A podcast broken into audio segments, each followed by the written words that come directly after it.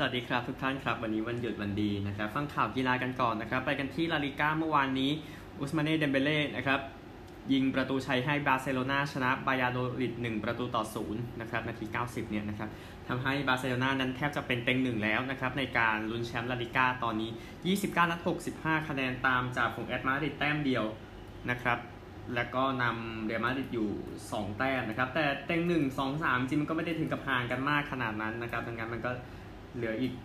หลายเกมแหละพูดถึงนะครับ ไปกันที่อังกฤษกันบ้างนะครับ เอเวอร์ตันกับคริสตัลพาเลซเสมอกัน1-1นะครับ โรดริเกซนาที 56 บาชวายี่นาที 86 นะครับทำให้คริสตัลพาเลซได้1แต้มที่ล้ำค่าทีเดียวนะครับไปได้นะครับ ก็ความหวังที่เอเวอร์ตันจะจบ top four มันก็ยากขึ้นไปอีกนะครับ หลังจากได้แค่แต้มเดียวอย่างที่ว่านะครับ เอเวอร์ตันนั้นชนะในบ้านเกมเดียวเท่านั้นนะครับ จาก 8 เกมหลังสุดนะครับ มันก็เลยทำให้เป็นเครื่องหมายคำถามว่าเอเวอร์ตันมันดีแค่ไหนนะครับ 29 นัด 47 แต้ม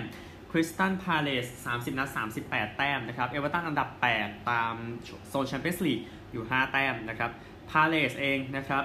อ่า38ก็กลางตารางไม่มีอะไร เอเวอร์ตันจริงมีเกมในมืออีกเกมหนึ่งนะครับ แต่ว่า ผลงานอย่างนี้ก็ไม่ได้บอกว่าตัวเองจะได้ 3 แต้มจากเกมตกค้างนะครับวูฟส์ก็แพ้กับเวสต์แฮมไป 2 ประตูต่อ 3 นะครับเวสต์แฮมนำก่อน 3-0 แต่ก็เกือบโยนแต้มทิ้งเหมือนกันนะครับ โดยที่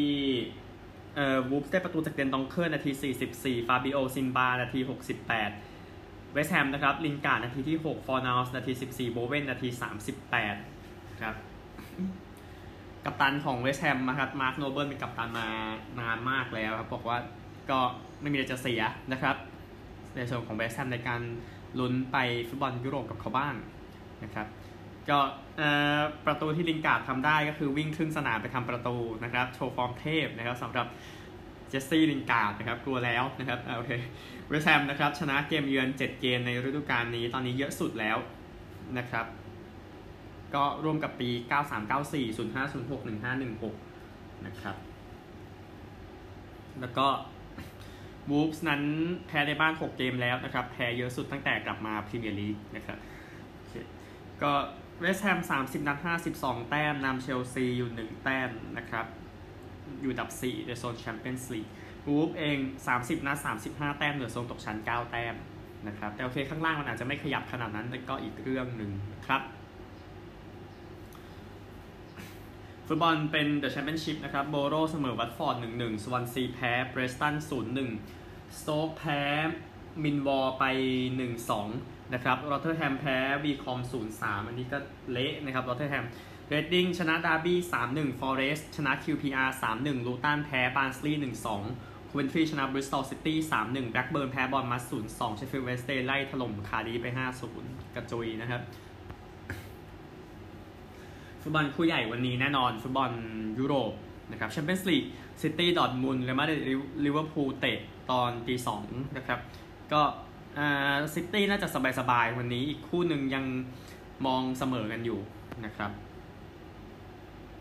แต่มาดริดก็น่าจะเบียดได้นะถ้าอยากนะครับโอเคเบรนท์ฟอร์ดเบอร์มิงแฮมคู่นี้ตีหนึ่งนะครับ มอง เบรนท์ฟอร์ดนอริชกับฮัดเดอร์สฟิลด์ตีหนึ่งสี่สิบห้าคิดว่านอริชน่าจะเบียดได้นะครับ ฟุตบอลประมาณนี้วันนี้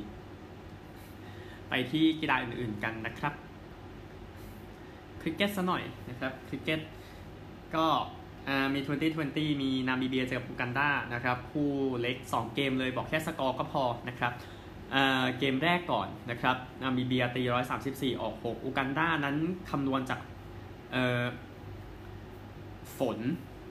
นะครับ ก็ให้ตี 8 ให้ตี 12.4 over ต้องการ 86ทำได้แค่ 65 ออก 5 นะครับ นามิเบียชนะ 20 แต้ม อีกเกมหนึ่งนะครับ นามิเบียตีก่อนเหมือนกัน 189 ออก 3 นะครับ ยูกันดาตี 124 นามิเบียชนะ 65 แต้ม นามิเบียจึงชนะยูกันดาทั้ง 2 เกมเมื่อวานนี้นะครับ ก็ค่อยๆ เข้มข้นเรื่อยๆสำหรับการเตรียมพร้อมในส่วนของ อินเดียนพรีเมียร์ลีกนะครับเดี๋ยวค่อยมาอัปเดตกันอีกทีหนึ่งนะครับ เมื่อวานนี้เอาแข่งม้าสักนิดนึงนะครับ ม้าแทงหนึ่งจ่าย 150 อย่าง Freewheelin' Dylan นะครับ ชนะ Irish Grand National ที่แฟร์ลิงเฮาส์เมื่อวานนี้นะครับก็ขี่โดยริกกี้ดอยล์นะครับก็ถือว่าเป็นความสำเร็จที่ก็ช็อกแล้วแหละนะครับหลังจากจัดการม้าตัวอื่นไปได้นะครับ ก็นี่คือแข่งม้าเดี๋ยว Grand National จะมาแล้ว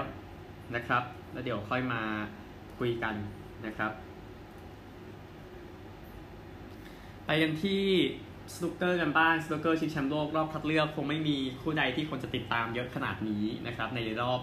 หลายปีเนี่ยนะครับก็คือสตีเฟนเฮนรี่กับจิมมี่ไวท์นะครับก่อนที่เฮนรี่จะชนะ 6 เฟรมต่อ 3 เข้ารอบต่อไปนะครับ ก็ จิมมี่ไวท์แพ้นี่อันดับอาจจะไม่เพียงพออาจจะเสีย tour card ไปด้วยในปีหน้านะครับก็เฮนรี่นั้นชนะจิมมี่ไวท์รอบชิงนะครับ4ครั้งตั้งแต่ปี 90 ถึงปี 94 นะครับก็ดูว่าสตีเฟนเฮนรี่จะไปได้ไกลแค่ไหนนะครับจิมมี่ไวท์นะครับรองแชมป์ 6 ครั้งในสนุกเกอร์ชิงแชมป์โลกนะครับแต่ว่าได้แชมป์ 2 ครั้งในสนุกเกอร์ชิงแชมป์โลกเอ่อ ผู้สูงอายุเนาะรุ่น senior ก็ได้แชมป์ที่ครูซิเบิลนะครับทำให้แฟนสนุเกอร์บางคนรู้สึกว่าบรรลุแล้วอะไรแบบนั้นนะครับ ก็นี่คือสนุกเกอร์นะครับไปกันที่ข่าวต่อไปนะครับก็คือการแข่งขันมวยย้อนอีกทีนะครับ เมื่อวันเสาร์ที่ผ่านมานะครับ เป็นการสู้กันระหว่างจาเมลเฮอร์ริง นะครับกับคาร์ลแฟรมป์ตันที่ Caesars Palace ดูไบที่ดูไบนะครับมีเข็มขัด WBO World Junior Lightweight อยู่นะครับก็จบที่ TKO ในยกที่ 6 นะครับ ซึ่งเฮอร์ริงชนะแฟรมป์ตันเฮอร์ริงชนะ 22 แพ้ 2 แฟรมป์ตันชนะ 28 แพ้ 2 นะครับ ก็สถิติน็อกเอาท์ของแฟรมป์ตันโอเคเยอะกว่านะครับ มีส่วนสูงที่มากกว่าก็เลยทำให้ยื่นได้ไกลกว่า นะครับก็สู้แบบ orthodox ทั้งคู่นะครับแล้วเฮอร์ริงอย่างว่าฟอร์มก็คือดีกว่าชัดเจนนะครับ ก่อนที่จะเอาชนะไปได้นะครับอันนี้ประมาณนี้ในส่วนของมวยนะครับ อันนี้ชดใช้ให้แล้วนะครับ หลังจากเมื่อวานผมลืมไม่ใช่เลยนะครับ ในส่วนของบาสเกตบอลมหาวิทยาลัยนะครับ เดี๋ยวค่อยมาสรุปกันในช่วงหน้านะครับ ข่าวเล็กก่อนนะครับแล้วเดี๋ยวให้พื้นที่กับบาสเกตบอลมหาวิทยาลัยรอบชิงชนะเลิศอย่างเดียวนะครับมหาวิทยาลัยโลโยลาชิคาโกนะครับให้ผู้ช่วยดรูวาเลนไทน์นั้นขึ้นมานำทีมนะครับโดยที่วาเลนไทน์นั้นก็เป็นทีมงานของมหาวิทยาลัยนี้ที่นำทีมไปไกลนะครับรอบรองไป2018 รอบ 16 ทีม ในปีนี้รอบ Sweet 16 นะครับก็ดูว่าผลงานจะเป็นอย่างไรต่อไปนะครับ ก็มหาวิทยาลัยที่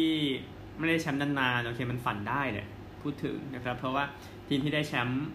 เมื่อเช้านี้ก็คือเป็นความฝันเหมือนกันนะครับ ที่มาถึงจุดนี้ได้นะครับ ทุกท่านครับมหาวิทยาลัยเบลเลอร์แชมป์บาสเกตบอลชาย ครั้งแรกในประวัติศาสตร์นะครับ หลังจากเอาชนะกอนซาก้าไป 86 ต่อ 70 เมื่อเช้านี้ นะครับ โดยที่โค้ชสกอตต์ดรูของเบลเลอร์นั้นก็นำทีมมาถึง 18 ปีนะครับ ก็ค่อยๆ สร้างทีมขึ้นมาแล้วประสบความสำเร็จนะครับ ได้แชมป์ไปในที่สุด ก็เกมนี้เป็นเกมที่รอคอยนะครับของทั้งสองมหาวิทยาลัยที่ยังไม่เคยได้แชมป์มาก่อนนะครับ แต่ก็เป็นการนำที่ค่อนข้างรวดเร็วนะครับสำหรับ เบลเลอร์นไม่หันหลังกลับมาอีกเลยนะครับเบลเลอร์แบร์สเองนะครับทำสามแต้ม 45%นะครับก็เบลเลอร์นะครับหลังจากชนะ 23 เกมติดปีที่แล้วแล้วโดนยกเลิกฤดูกาลไปก่อนนะครับ ก็เลยทำให้เหมือนพลาดไปนะครับก็ตอนนี้นะครับก็เบลเลอร์ก็อยู่ในแผนที่ของบาสเกตบอลแล้ว มหาวิทยาลัยจากเท็กซัส ทีมนี้นะครับเป็นแชมป์จากเท็กซัสทีมที่ 2 นะครับ ต่อจากเท็กซัสเวสเทิร์นปี 1966 นะครับก็เท็กซัสเวสเทิร์นนะครับ ก็คือมหาชุดนั้นเนี่ยเป็นมหาวิทยาลัยที่ 5 คนเนี่ยนะครับ เป็นที่สตาร์ทเป็นตัวจริงเนี่ย เป็นผิวดำหมดเลยนะครับที่เจอเคนทักกี้ที่เป็นผิวขาวหมดเลยนะครับ แล้วภาพยนตร์เรื่องเรื่องนี้กรอรี่โรดนะครับก็ สร้างขึ้นมาจาก Texas Western ชุดนั้นนะครับ ดังนั้นเบเลอร์ควรจะมีหนังเป็นของตัวเองไหมอันนี้น่าสนใจนะครับ ก็โค้ชสกอตดริวให้สัมภาษณ์เหมือนกันในช่วงจบเกมตอนที่รับถ้วยนะครับ ไปพูดถึงผลงานในเกมนั้นกันบ้างนะครับสำหรับเบเลอร์ครึ่งแรกนำ47-37 นะครับ ครึ่งหลังก็ทำแต้มดีกว่าเหมือนกัน 39 ต่อ 33 จึงชนะ 86 ต่อ 70 อย่างที่ว่านะครับ ก็ก็คือกอนซาก้าพลังเนี่ย ของความเร็วแล้วก็สองอย่างเนี่ยที่ว่านะครับเอ่อมันก็สู้เบลเลอร์ไม่ได้ในเกมที่เราเห็นกันอยู่นะครับอะคืออาจจะเหนื่อยเกินไปหรือไม่ อันนี้ก็ไม่แน่ใจ แต่ที่แน่ก็คือ ถ้าเอาฟอร์มรอบรองมากางเนี่ยแน่นอนเบลเลอร์ดีกว่าชัดเจนเบลเลอร์ชนะฮิวสตัน 19 แต้มกอนซาก้าต้องยันถึงต่อเวลากว่าจะชนะ UCLA แน่นอนเบลเลอร์สบายกว่านะครับ แล้วเอ่อแบสเองเนี่ยทำสามแต้มที่ว่าเนี่ยทำได้สิบครั้งนะครับ ก็น่าจะชัดเจนนะครับ คือแน่นอนเบลเลอร์เรื่องที่พอจะพูดได้เนี่ย ก็คือเหตุการณ์ที่เกิดขึ้นก่อนหน้านี้นะครับ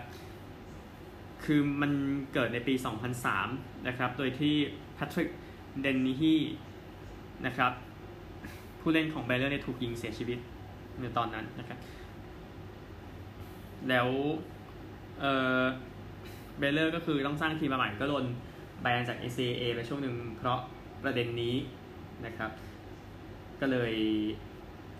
ค่อยๆสร้างขึ้นมาโดยโค้ชดูเนี่ยแล้วก็ได้แชมป์สำเร็จนะครับก็อย่างที่บ้านแหละน่าจะมีหนังมานะครับ